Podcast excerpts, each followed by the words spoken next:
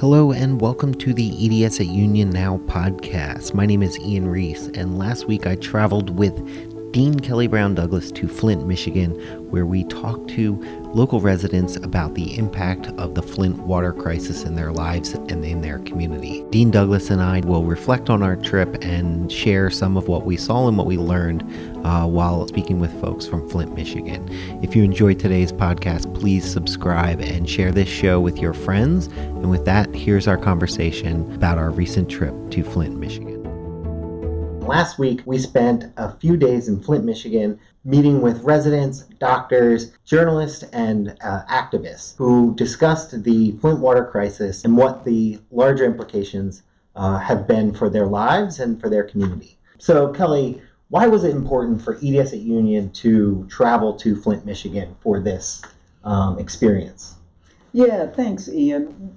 One of the things that we really value here as a centerpiece of our education here at EDS at Union, particularly as we are trying to nurture the kind of ministries uh, in which students really take seriously what our presiding bishop has called the Jesus movement, uh, and that is doing ministry beyond the four walls of a parish.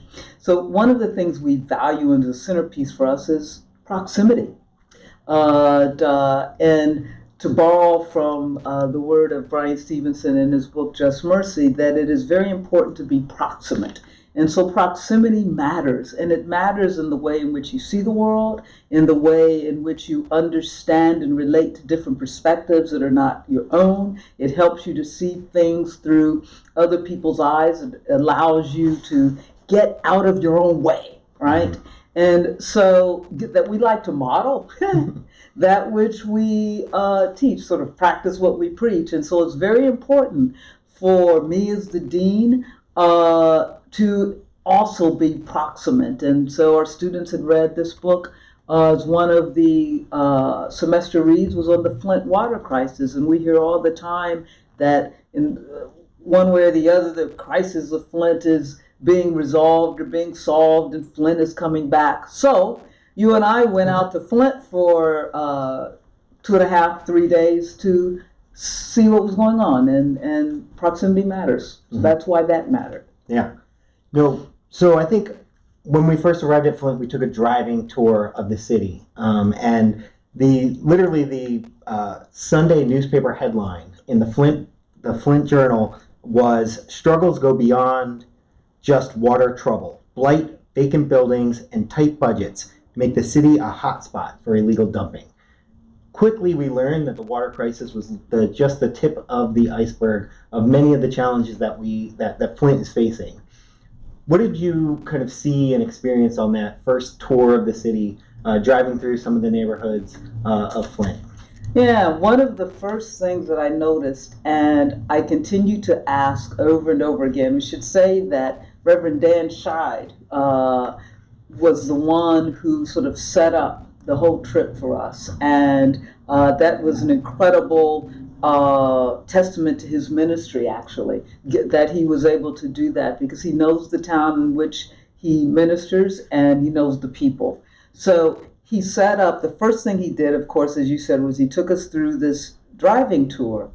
And the first thing that I noticed as we went into the neighborhoods that were most impacted by the water crisis, these are older neighborhoods, these are neighborhoods that are disproportionately people of color because they are also poor neighborhoods, and so they are the blighted neighborhoods.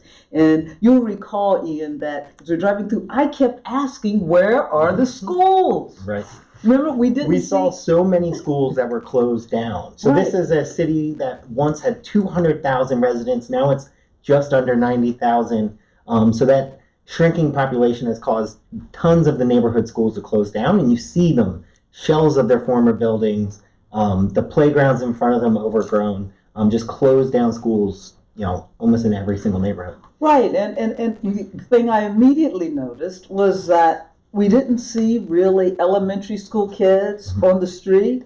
And we went out uh, during our time there, we were out at eight o'clock in the morning, eight thirty in the morning, when you're Mhm. seeing kids bustling around. We were out at 3:30, 4 o'clock in the afternoon. There were no elementary school No. kids because there were no elementary schools. And when you when a school is gone, that's the first indication. It seems to me that people have given up on a people and given up on a neighborhood. Mhm. And so schools are the anchors of a community. And we absolutely, from beginning of that trip, if you recall, to the end, I kept asking, where are the elementary schools? And you noted that we didn't even see school buses. Yeah, I don't think we saw a school bus, a mailman. Um, there's Right. been, you know, as I mentioned in the headlines, tight budgets um, have caused cuts to the city infrastructure, whether it's police, whether it's school buses, whether it's the school buildings. Um, and no, that was a very, very stark. Yeah.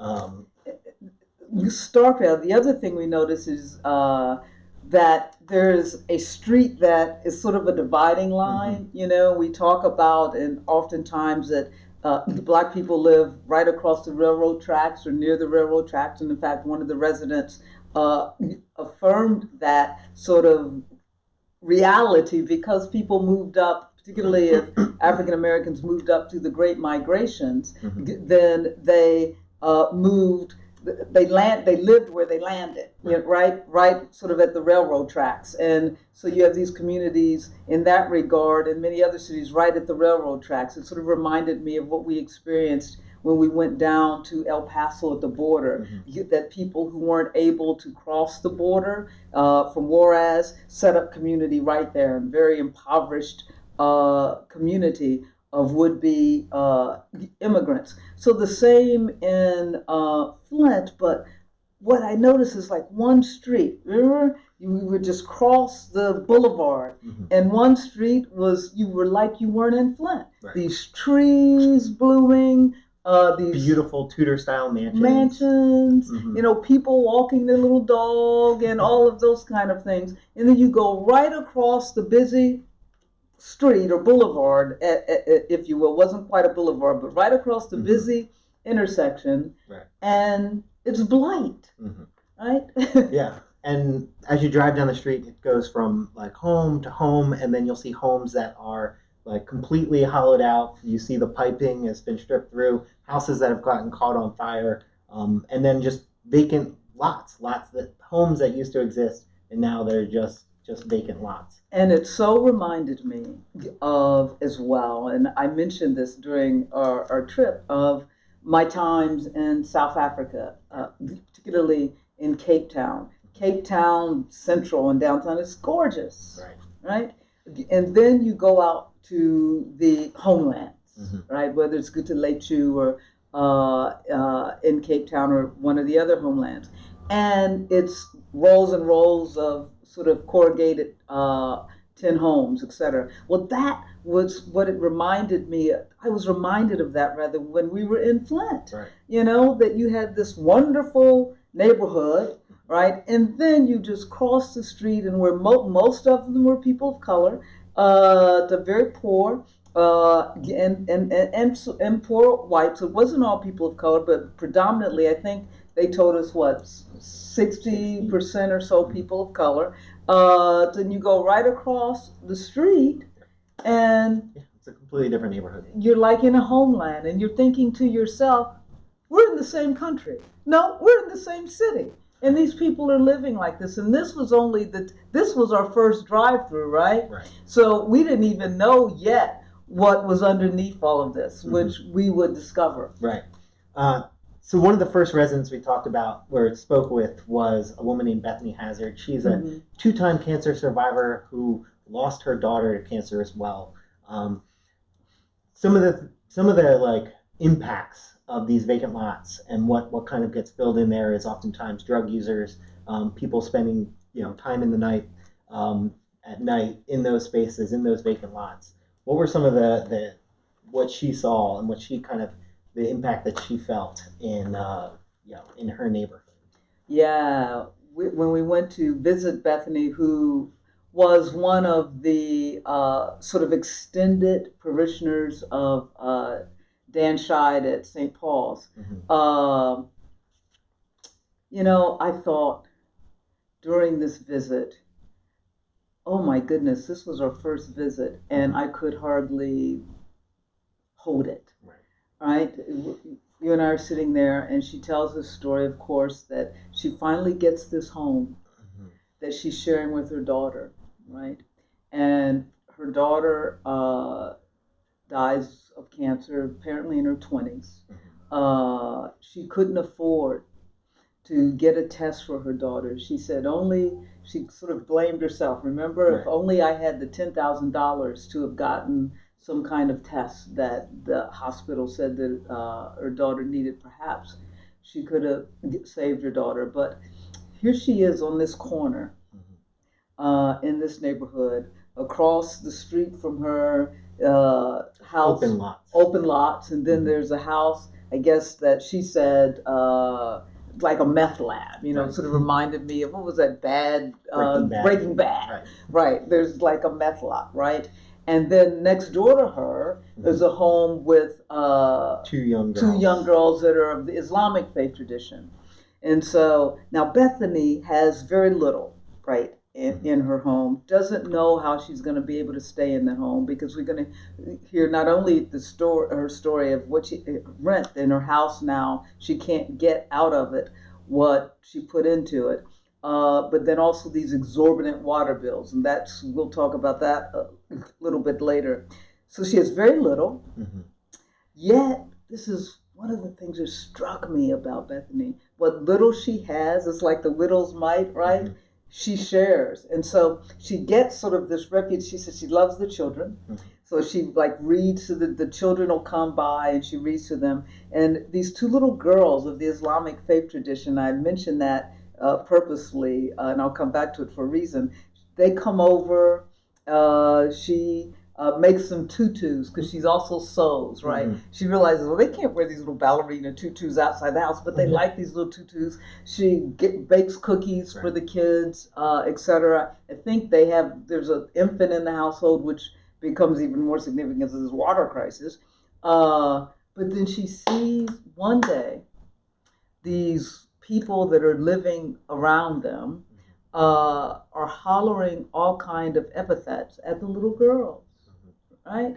And and Bethany calls the police about this and the hate speech, and she says there's a hate speech written on the sidewalk In front of their home. in front of their home because of their because they're of their faith tradition and and the little girls uh, wear the hijabs and uh, people are hollering at the, the little girls.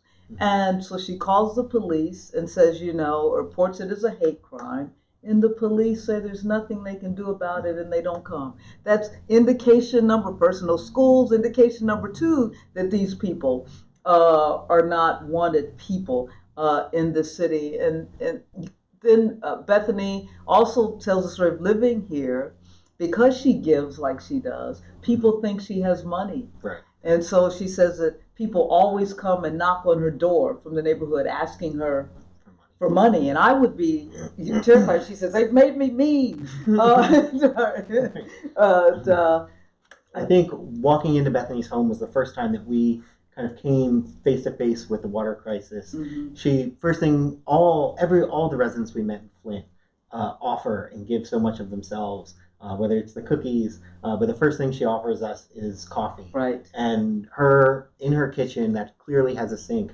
making us coffee from jugs of water that she had to purchase. Um, I think was the first moment that we kind of like saw the water crisis and kind of had to experience it firsthand.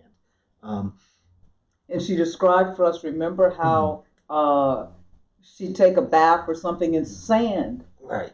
Would be coming through, yes. coming through. Mhm. Right. Yeah, so Bethany and many of the other folks that we spoke with throughout this trip um, were firsthand impacted by, by the water crisis, um, whether it was uh, you know water that smelled bad, water that was discolored, and then ultimately finding out that there was lead in their water. Um, and I think of Nakiya Wakes, um, and you know Bethany was experiencing what this looks like in her community, um, but Miss Wakes was experiencing what this was like for her children, um, and her child who was now a second grader. After her first grade year, she removed her from the school, removed her son from the school, and now is doing homeschooling. I believing, I believe. Um, Yeah. What was that? You know, that conversation. Right. Uh, Miss Wakes, who's uh, become one of the faces for the Flint water crisis, first of all, she had two miscarriages Mhm. uh, as a result of this bad water. And in each instance of the miscarriage, she was carrying twins, so she lost four children. Right. Uh, she had two young children at the time. Her son, who uh, already, I guess, had been diagnosed as ADD, and we know that consuming all this lead, and they had extremely high lead levels, and tested her son for such. So that all that did was exacerbate Mhm. his uh, ADD or ADHD issues, so that by first grade he had been suspended from school 50 times. Mhm. And she, who, I mean, a first grader, there's then. not enough days, and, and so, but uh, one of the things that we would learn uh, in this water crisis. So Nakiya began. She said, "Look, I'm not going to pay for poison water." Right. Right. And so, and the water, Flint has some of the highest, if not the highest, water uh, cost in the country. Mhm. And the people can't drink the water. So, uh, but the people have to still pay for the water they can't drink. So they have these high water bills. There's gonna there's this is point number three, I guess. We'll see what this overall plan is that's going on with these people. So they have these high water bills that they can't pay for, they can't afford. And so, for instance, I guess like an average bill, they were saying was like $120 a month for for a family. Yeah. for a family and they can't pay for these water bills yet and they also so, so they have to buy bottled water i mean this just compounds itself so uh, she refuses to pay for her water bill but what typically happens is and we heard this over and over from the residents to all the to doctors and city uh, the city councilwoman that then the people uh, are put on notice then if they can't pay their water bill, then a lien is placed on their property, on their home. Mhm. Uh, to- and then ultimately, the water is shut off, Mhm. right? And once the water is shut off, and if they have children in the house, then the next visit they get is from Child Protective Services taking their children. And, and when we first heard this story, we were like, okay, Bethany and these people are kind of exaggerating, right? No exaggeration. We heard over and over and over again. And Nakiya refused to Mhm. let them take her children. And I think she moved in with somebody else or something to sort of uh, get around the system where the, it's sort of like what you read about people who end up having like in Ferguson it's the same kind of situation you have to they give you a ticket you then you can't afford to pay the ticket and it keeps mounting and next thing you know you're in Right. jail Right. and it's this next thing these people knew to add insult to injury is that the children were taken out of the house Right. No, they're criminalizing being poor, poor. Right. And the criminalizing the idea that you must pay for poison right being brought into your home. Right. And all of these people are now blamed for a situation that they didn't create. And so they're blamed and, and, and, and they all talk about it. And even the city council, of that we they end up blaming the victims for their plight. You know, why aren't you uh, paying? And of course, we know originally they didn't believe them. Why can't you afford to pay for your water? Why why isn't this happening? You're poor parents, et cetera, et cetera, et cetera. Let me add one more thing to Bethany hmm uh, story. Recall that she also suffered from, uh, she said, pneumonia Right.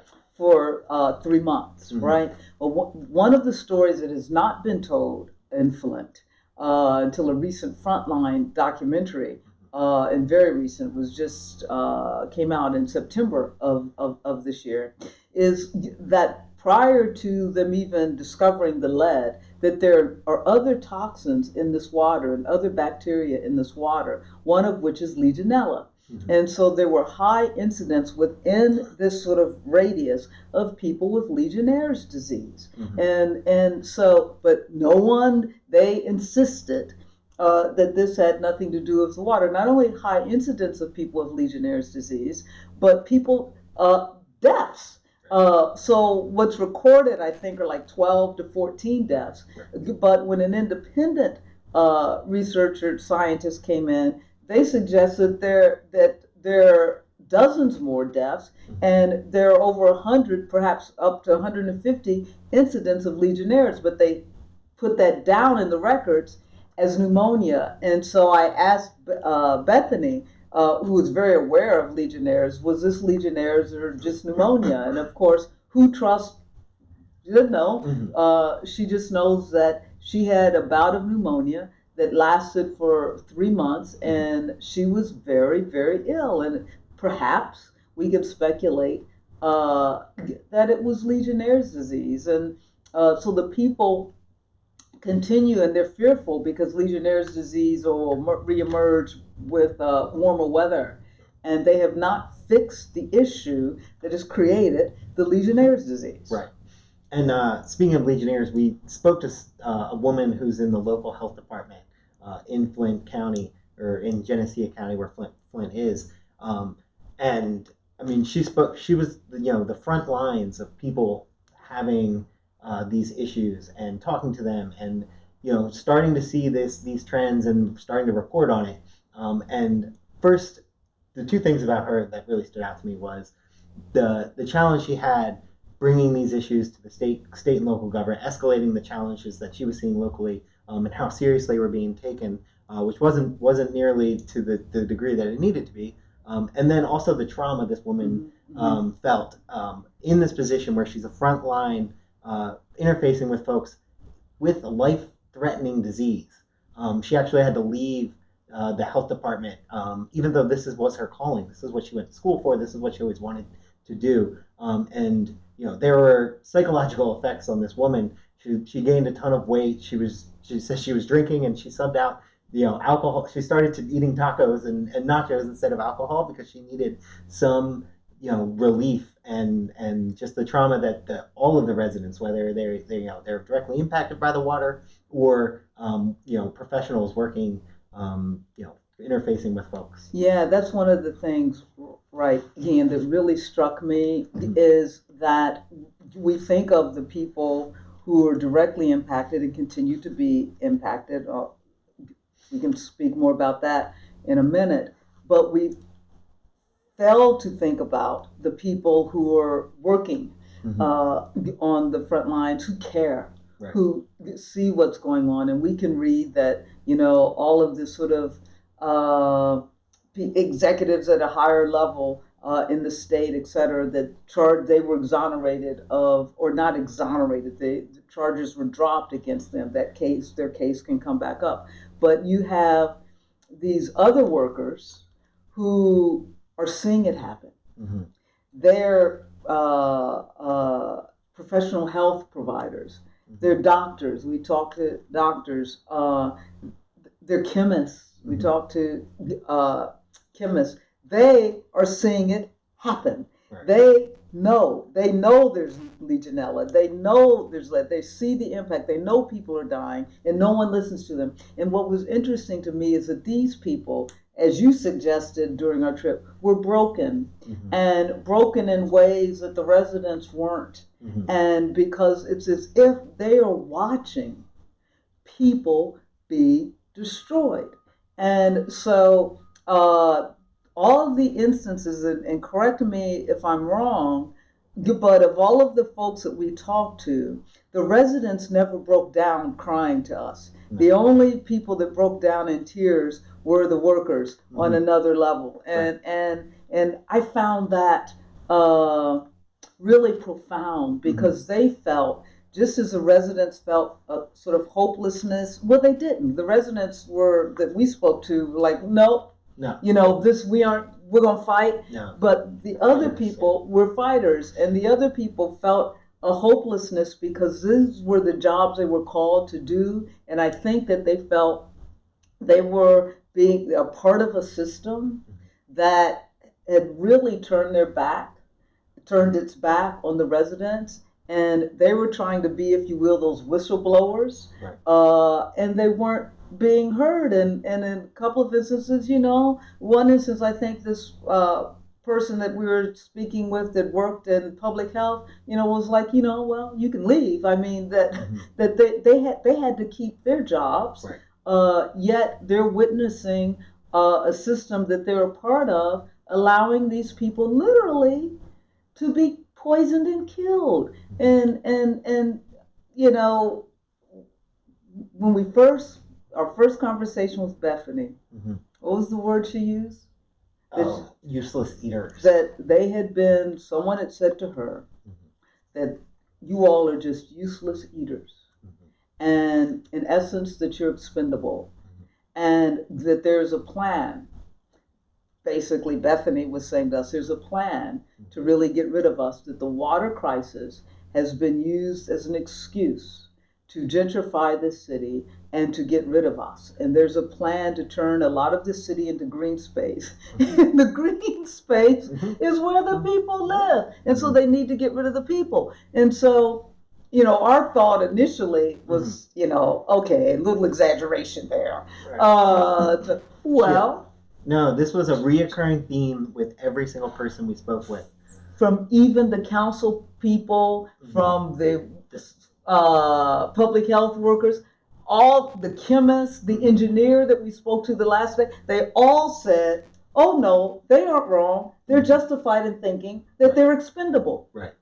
Yeah, so there was this there was this uh, plan released years ago with the idea of shrinking It's called the shrinking the, the, shrinking city cities plan, um, right. which they they they looked at ways to you know respond to the depopulation in Flint that was happening naturally with people leaving Flint, um, but they didn't ask for any community input or very little community input. People were shell shocked to learn that their communities, you know, there were these grand ideas of literally wiping out their communities, um, and people were people were you know shell shocked by this. Yeah, and so it appears to the people and and and everyone on every level, no one. Every time we raised, I raise. You know, Mhm. well, the residents think that uh, they're expendable. The residents think that really this is a part of getting rid of them. Everyone said, "Well, yeah." Mhm. Right, I mean, no I- one was surprised. No one was surprised. I was looking for a little. Oh no, they're exaggerating. They said, "Well, yeah." So this whole notion, Right. right, of no response to the poisoned water, this whole notion of putting liens on people's houses and taking their children away, the fact that there's not a single elementary school that I saw uh, in these neighborhoods, and we learned that there aren't. That uh, that this is all a part, and they turn the, where these schools were and these blighted homes, they turn that into green space. So th- this is all a part of shrinking the city. And what they really need to talk about is shrinking the population. How do we get rid of these people? And one uh, woman activist that had uh, law, born and raised in Flint uh, said, you know, I said, well, what would you tell the people? She said, I would tell them they have young children to get out of here. Right. And It's not worth the risk. it's not leave, worth the risk. leave this community. Right. Have small children. And I think it was the councilwoman who said to us get that uh, we talked about the schools. I kept, I kept asking the question, where are the schools? Mhm. And so the councilwoman said to us, well, you know, when you take a school out of the neighborhood, that lets the people know that that neighborhood you don't care. So it's time for th- them to go. So it's a way of moving the people out. And so it's as if they're trying to make this, you can't make this stuff up, Mhm. but it's as if they're trying to make the living conditions so horrid that people are forced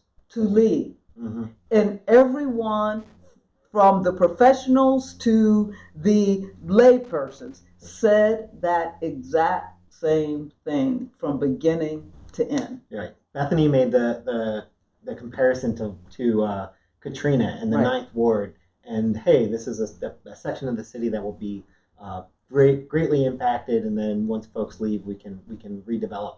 Uh, so gentrification was absolutely a theme throughout um, all of our conversations. The other one was trustfulness and, and trustfulness with institutions, with their officials, um, and one of the one of the other correlations in, or uh, one of the other connections was uh, Dr. Larry Reynolds Mm. brought up um, two kind of errors and moments in American history that he saw uh, kind of playing out in this Flint water crisis. One was post Reconstruction America, and then the Tuskegee experiment. Mhm. And the two of you, uh, you know, it was like a light went off in your mind thinking about those those moments uh, when he brought them up.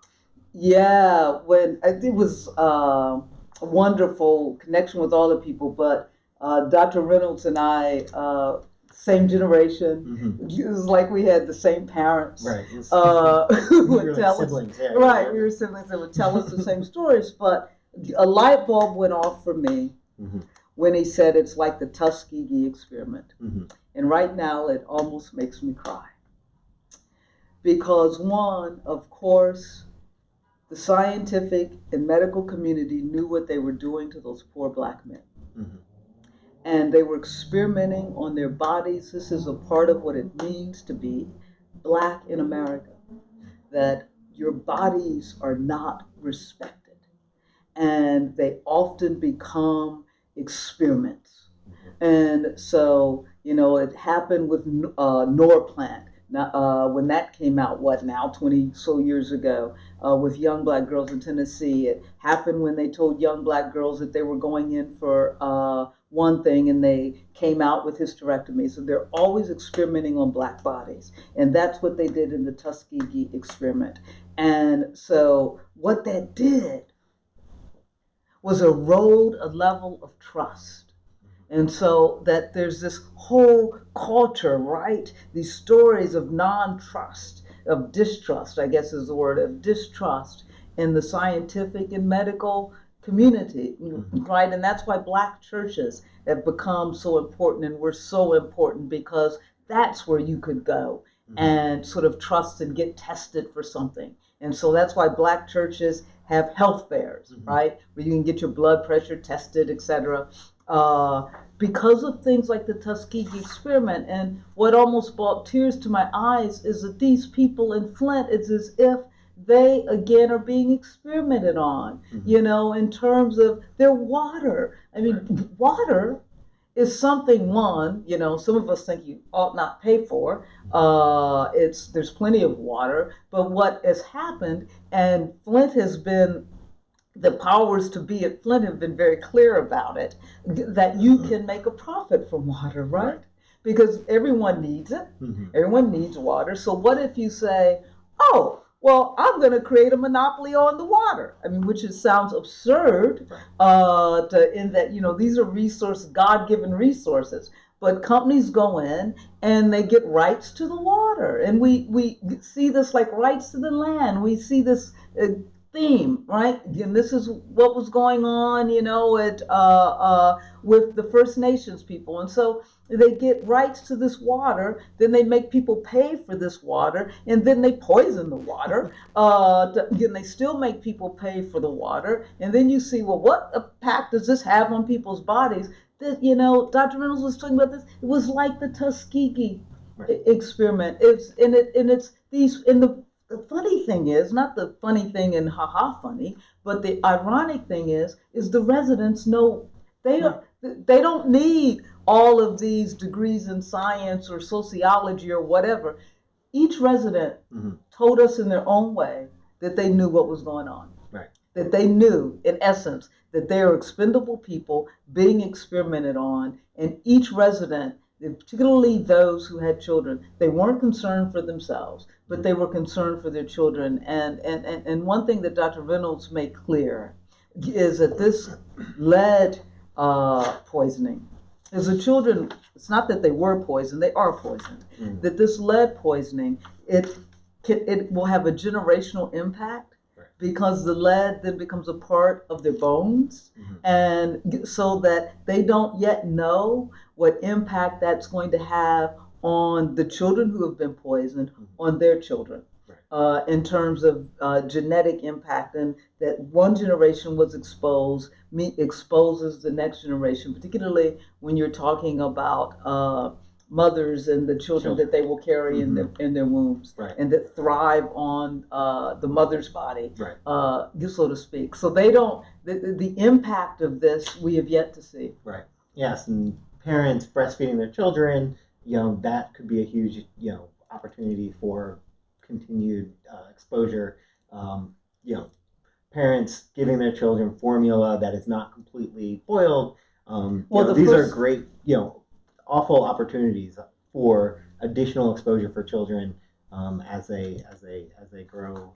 the first thing he said remember ian is Mhm. that when he found out saw the reports about the lead Mhm. that he called his next door neighbor who had an infant Right. and said stop Yeah. giving them formula Right. uh, then he said Right. as a pediatrician you tell people you know, to give formula, da da da da. The best thing to do, he said, is to breastfeed, and if you can't breastfeed, fine, give formulas. He said that the standard advice that you give to parents of newborns, you couldn't give that in Right. Flint because it was it meant poisoning your children, Right. right? Mhm. Uh, then, then he and I spoke about.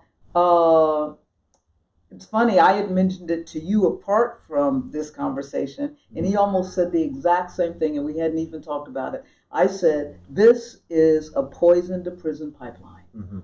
because these children you are setting up because they will have behavioral issues, uh, it, Mhm. for the most part, in in their schools, and then that behavior is criminalized." uh, in the schools. The children are blamed for something that they are not responsible for that happened in the womb. You criminalize their behavior, and before you know it, we're talking about the, uh, the landing them in prison. And he talked about how the rate, sort of, of people who have had these high lead ex, uh, exposure, lead poisoning, how they will end up. And I and I take back exposure because now people are trying to say, oh, they aren't poisoned; they were They're just, exposed Right. uh, the, so this lead poisoning and the rate uh, that the likelihood Mhm. that they will encounter uh, the criminal justice system uh, is high. And so, you know, so you have whether or not you're simply talking about conditions of poverty, which I call a culture of death anyway, the conditions of poverty, the likelihood for people who live in such conditions uh, who have no life options, Right. you make life options hard for them, uh, that they might uh, end up engaged in the criminal justice system. And then you put, you add on to that Mhm. uh, something like lead poisoning, where you increase that likelihood. Right. And uh, less there's caring, inter, consistent Mhm. intervention on many levels. Uh, and so he, he said, un, uh, sort of, uh, n- without a catalyst, Yeah, uh, unprompted. uh, unprompted, Mhm. uninitiated, he said, "Oh, we're talking about a prison, a poison to prison pipeline." hmm So the theme, one of the themes was absolutely gentrification. We're getting into the the trustworthiness and the, the distrust that is uh, that felt they permeated through every one of our conversations. The other the other piece that we discussed with the residents uh, and the and the people we spoke with was justice. Hmm. Um, and recent news, uh, the attorney, the brand new state attorney general has dismissed uh, many of the charges on the officials that they that the the former attorney general uh, was seeking out and indicting folks. Um, they're they're opening a new probe, and nobody kind of really knows what that means yet. Um, so we will see. Um, but we talked to folks about justice and what justice would look like for them. Um, and you, you had some thoughts on that.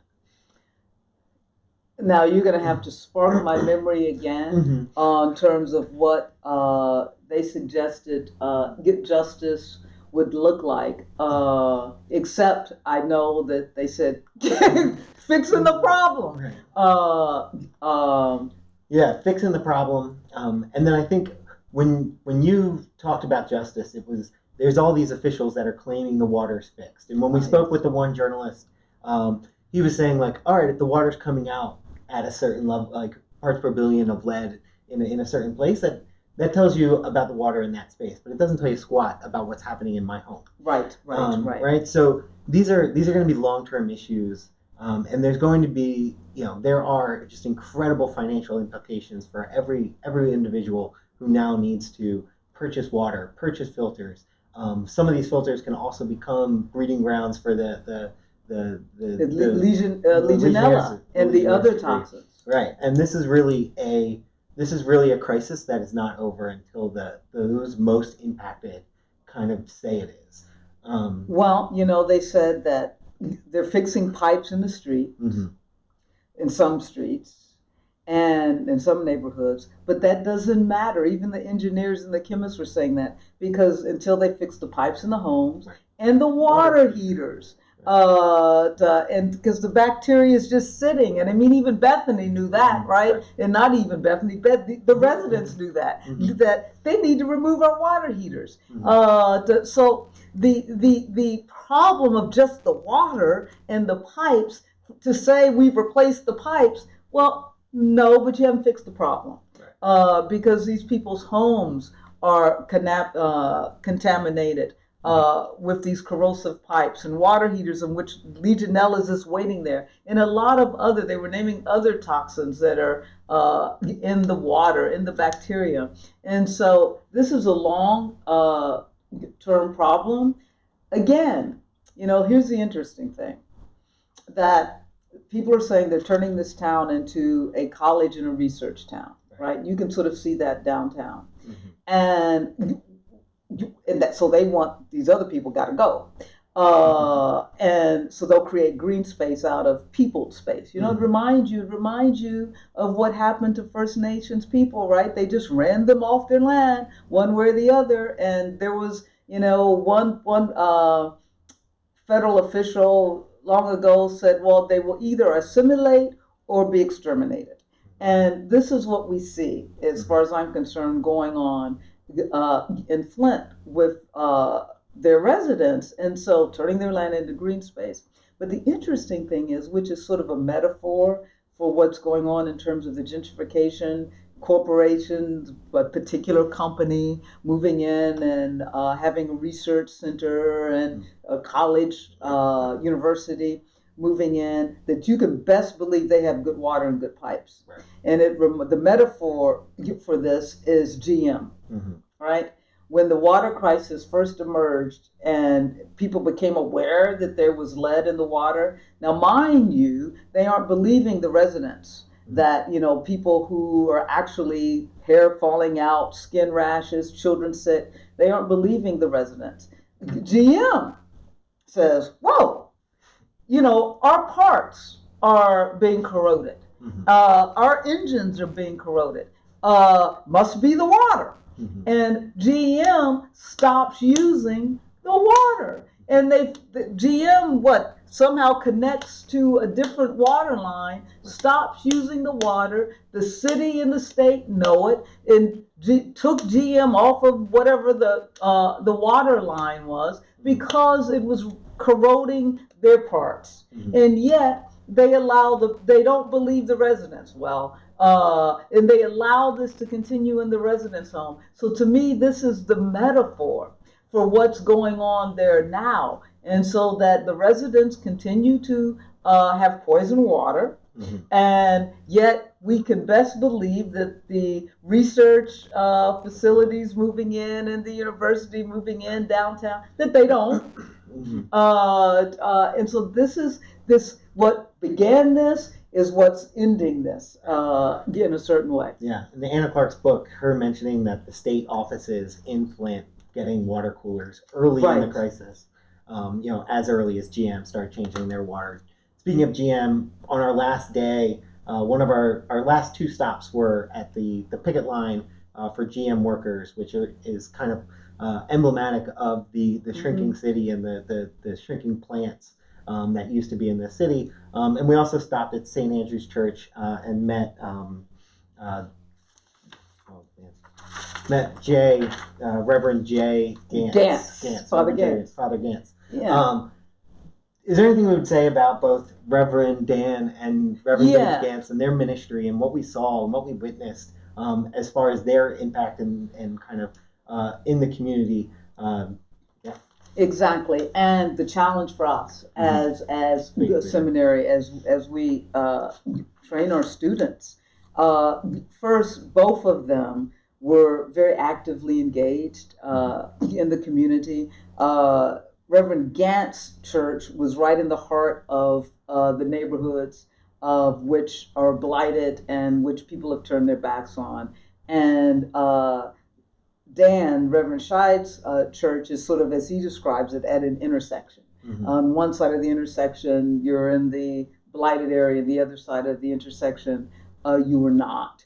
Uh, his con- he has larger congregation. Father Gantz has a very small congregation. He said oh, across three services or so, you might have 25 uh, parishioners. But they somehow he's found the resources mm-hmm. uh, creatively through grants, et cetera, and through partnering uh, with uh, Father Scheid and others to have a very active, engaged ministry to the community.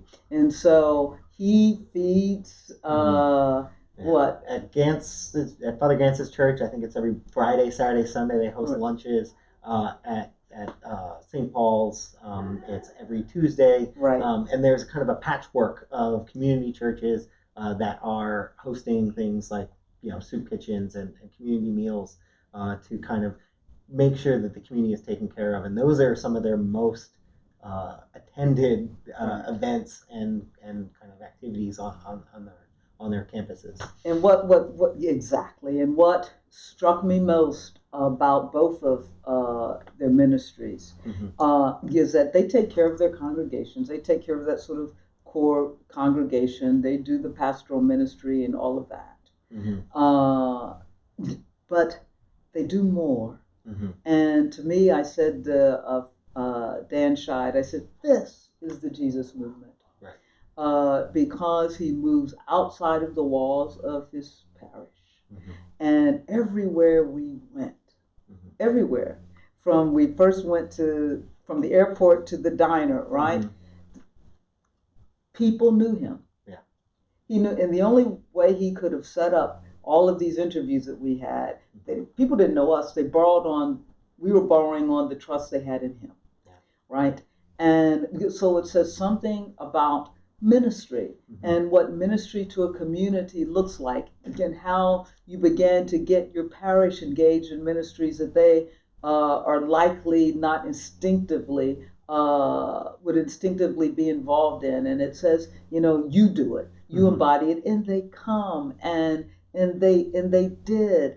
The uh, I think of Father Gantz. Oh my gosh, you know this very he had barely he is he's saying Mhm. that every month he has to figure out how he's gonna sort Keep of it keep it going and meet the bills, but no bitterness Mhm. right? Uh, but he knew what was important for that community and uh, empowers his own church, uh, small as it was, Mhm. uh, to serve. And so I just think that one, the message for our students is that these weren't seat parishes.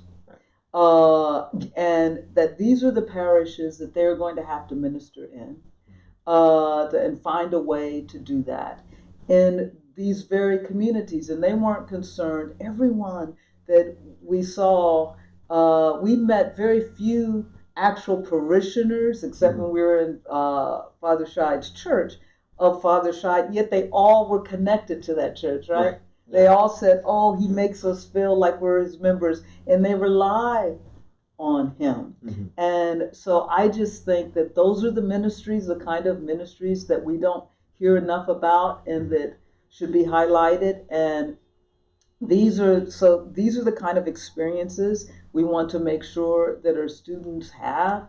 Uh, we want to look for ways for, for them to be in conversation Mhm. with persons like uh, Father Scheid and Father Gantz Mhm. uh, and some of their challenges in ministry, yet very lively, uh, active ministries. Uh, and then, you know, it's like leaving there, and they we heard stories of celebrities coming in and Mhm. leaving. You know, they dropped off their water. Now the people aren't even getting free water Water, anymore, yeah. but dropped off their water, etc. Um, that I don't want us to be those people. Mhm. Uh, and so, of course, we will continue to explore ways to partner. But most of them said, and and Father Scheid reminded us of this: what we have is our voice, Right. and that uh, as faith community, we can't solve the problem, Mhm. uh, but we can use our voice, Mhm. and it's a part of our responsibility Right. uh, to use our voice Mhm. to raise the concerns of the people with whom Jesus was in solidarity, uh, the crucified classes of people, and these people that are experiencing the poisoning uh, of their communities in Flint are where that's where Jesus would be, and they're the crucified classes, and so hopefully we can use our voice Mhm. uh, to let people know that uh, struggle in Flint is far from over Mhm. uh, you wouldn't believe what you would see in Flint as as being a part of this country. And the people in Flint also said that it's not just us. Right. A number of them brought up Newark Mhm. uh, and other communities. They said it's not just us. And so you know, I think they ask us to tell their story. No, this story uh, and this trip has had an impact on me and an impact Oh, yeah. on you. Um, and I think this is exactly the type of proximity that we think uh, our students need and uh, what will impact uh, strong ministries moving forward. So, thank you.